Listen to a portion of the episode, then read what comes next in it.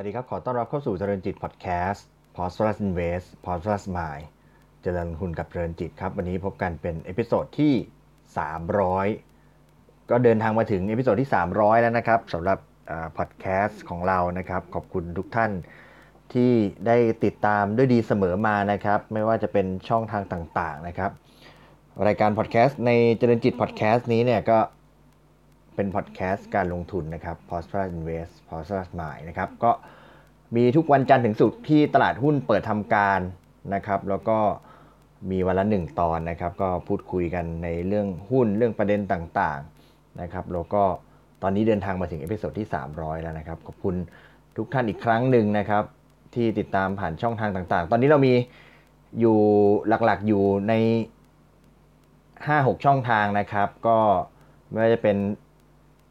SoundCloud นะครับ Spotify นะครับ Podbean นะครับ Apple Podcast นะครับ แล้วก็ b l o g d i t นะครับ แล้วก็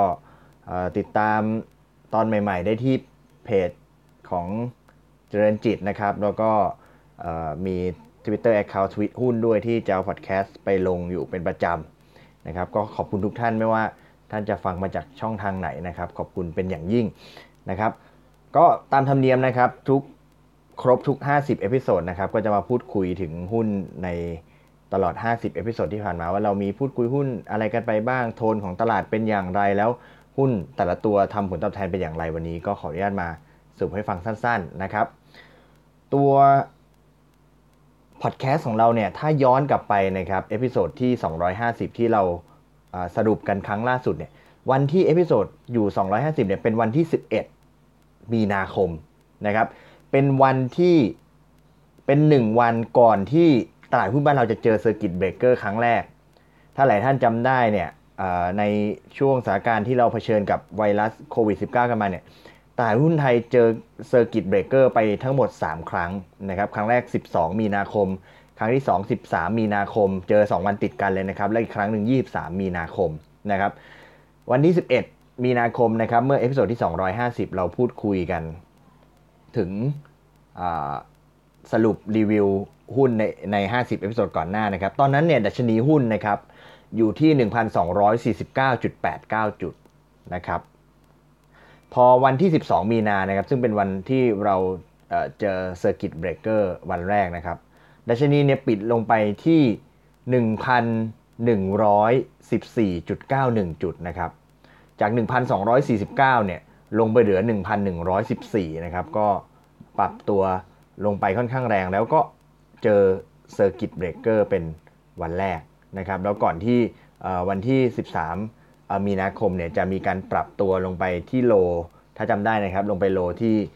969 จุดก่อนจะรีบาวขึ้นมานะครับตัวตลาดหุ้นเองนะครับ ถ้านับจาก 1,219.89 มาจนถึงวันปัจจุบันนะครับ ซึ่งล่าสุดเนี่ย 27 พฤษภาคมเนี่ยตลาดหุ้นปิดไปที่ 1,345.11 จุด ซึ่งภายในวันเนี่ยบวกขึ้น 9 จุดนะครับ ถ้านับจากวันที่ 11 มีนาคมนะครับ มาจนถึงล่าสุดเนี่ยตลาดบวกขึ้นมา 7.62%นะครับ แต่ถ้านับว่านับจากวันที่ 12 มีนาคม ซึ่งเป็นวันที่เจอเซอร์กิต วันแรกนะครับที่ 1,114.91 จุดนะครับดัชนีบวกขึ้นมา 20.65%แล้วนะครับ 20.65%แล้วนะครับ ซึ่งถ้าเราดูดัชนีที่ปิดต่ำสุดในช่วงเวลาที่ผ่านมาเอาดัชนีปิดต่ำสุดนะครับ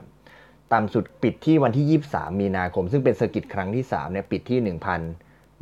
1,024.46 จุดนะครับ แต่ถ้าเอา ดัชนีที่ต่ำที่สุด หมายถึงว่าต่ำที่สุดที่ที่ที่ดัชนีลงไปแตะเนี่ยก็คือ 969 ถ้านับจาก 969 ขึ้นมาจนถึง 1,345 ซึ่งเป็นดัชนีปิดล่าสุดเนี่ยดัชนีดีดขึ้นมาแล้ว 38.8%นะครับก็เหล่านี้ก็เป็นสถิติข้อมูลในช่วงตลอด 50 episode ที่ผ่านมา ทีนี้ในช่วง 50 episode ที่ผ่านมาต้องเรียนว่าตัวผมเองในพอดแคสต์เองก็ไม่ได้แนะนำตัวหุ้นเท่าไหร่นะครับ เพราะว่า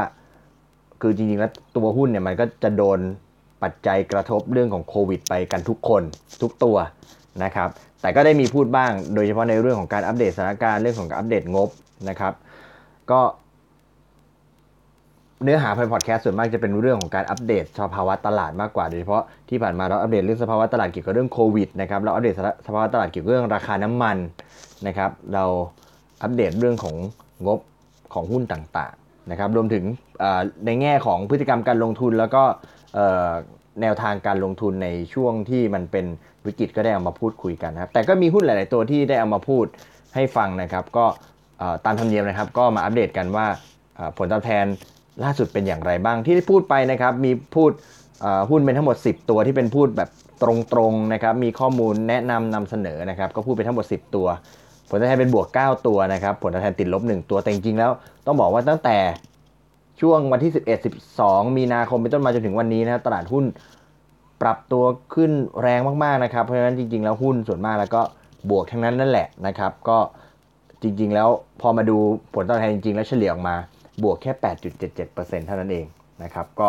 ไม่ไม่ได้มากไม่ได้มากมายกว่าตลาดอะไรไปนะครับ แต่ว่าก็ ขออนุญาตเอามาอัปเดตให้ฟังใน episode 266 นะครับ เราพูดถึงตัว TU นะครับ เราพูดว่าเราพูดคุยกันว่า TU เนี่ยไม่ได้รับผลกระทบจากการส่งออกตัวทูน่าของ TU เนี่ยไม่ได้รับผลกระทบจากโควิดมากนะแต่ได้รับผลกระทบในแง่ของตัวเรื่องของร้านอาหารในสหรัฐอเมริกาที่ต้องปิดตัวลงนะครับ แล้วก็เรื่องของสินค้าบางประเภทที่อาจจะติดเรื่องของการส่งออกอชะลอการส่งออกนะครับ ก็ ราคา TU ตอนนั้น 13.7 นะครับ ก็ล่าสุด 12.8 นะครับ ก็ลบมา 6.57%นะครับ อีกตัวหนึ่งที่พูดถึงใน episode ที่ 280 นะครับ PTG นะครับ เราพูดว่า PTG เนี่ยเขารับมือกับสถานการณ์โควิดอย่างไรนะครับ แล้วก็มีการวางกลยุทธ์อย่างไรก็อัปเดตแนวคิดของผู้บริหารให้ฟังนะครับ ตอนนั้น PTG อยู่ 13.1 นะครับ ล่าสุด 14.8 ก็บวกขึ้น 12.98%นะครับ episode ที่ 281 อัปเดตสภาวะของตัวหุ้น BTS แล้วก็ BEM นะครับ อัปเดตว่านักนักวิเคราะห์เนี่ยใส่สมมติฐานของหุ้นทั้ง 2 ตัวอย่างไรนะครับ แล้วก็มีการอัปเดตสถานการณ์ของทั้ง 2 ตัวนะครับที่ต้องเผชิญกับตัวภาวะโควิดเนี่ยว่าเป็นอย่างไร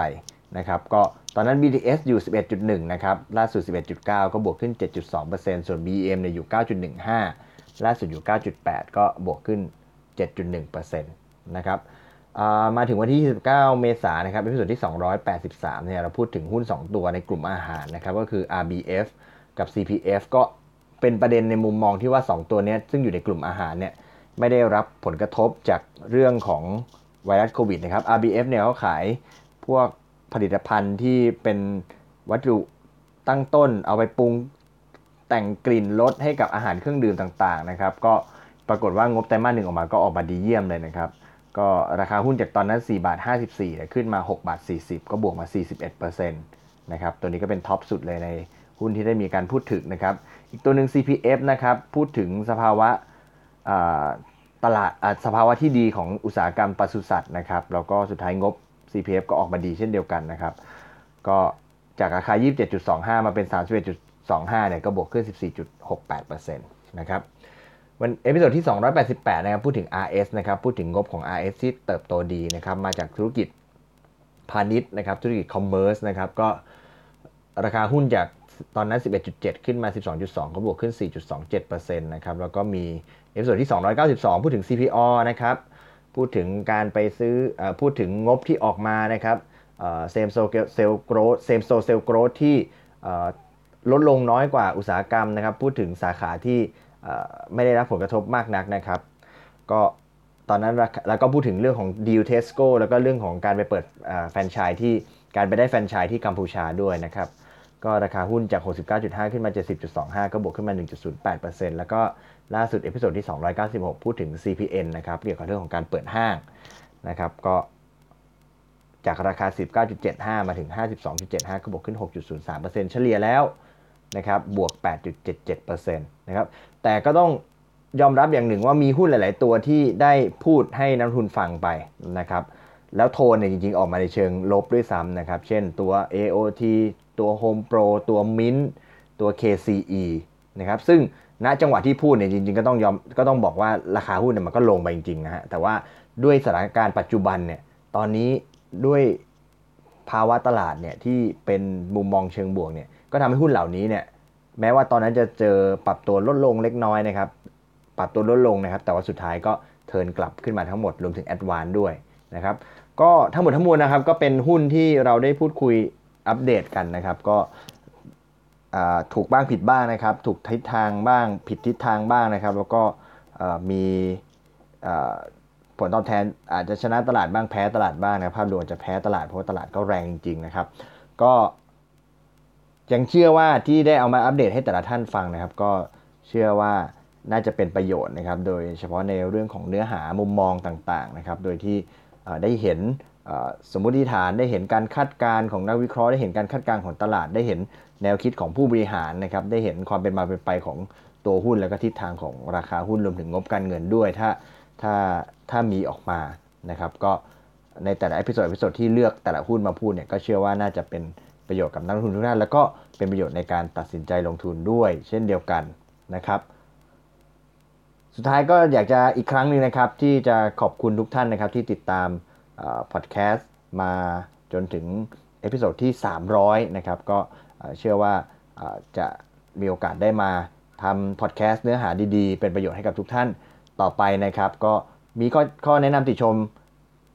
อย่างไรเนี่ยก็สามารถที่จะพูดคุยแล้วก็แนะนำมาได้ทุกช่องทางนะครับ ก็ขอขอบคุณทุกท่านอีกครั้งหนึ่งนะครับ แล้วเรามาพบกันใหม่ในเอพิโซดถัดไป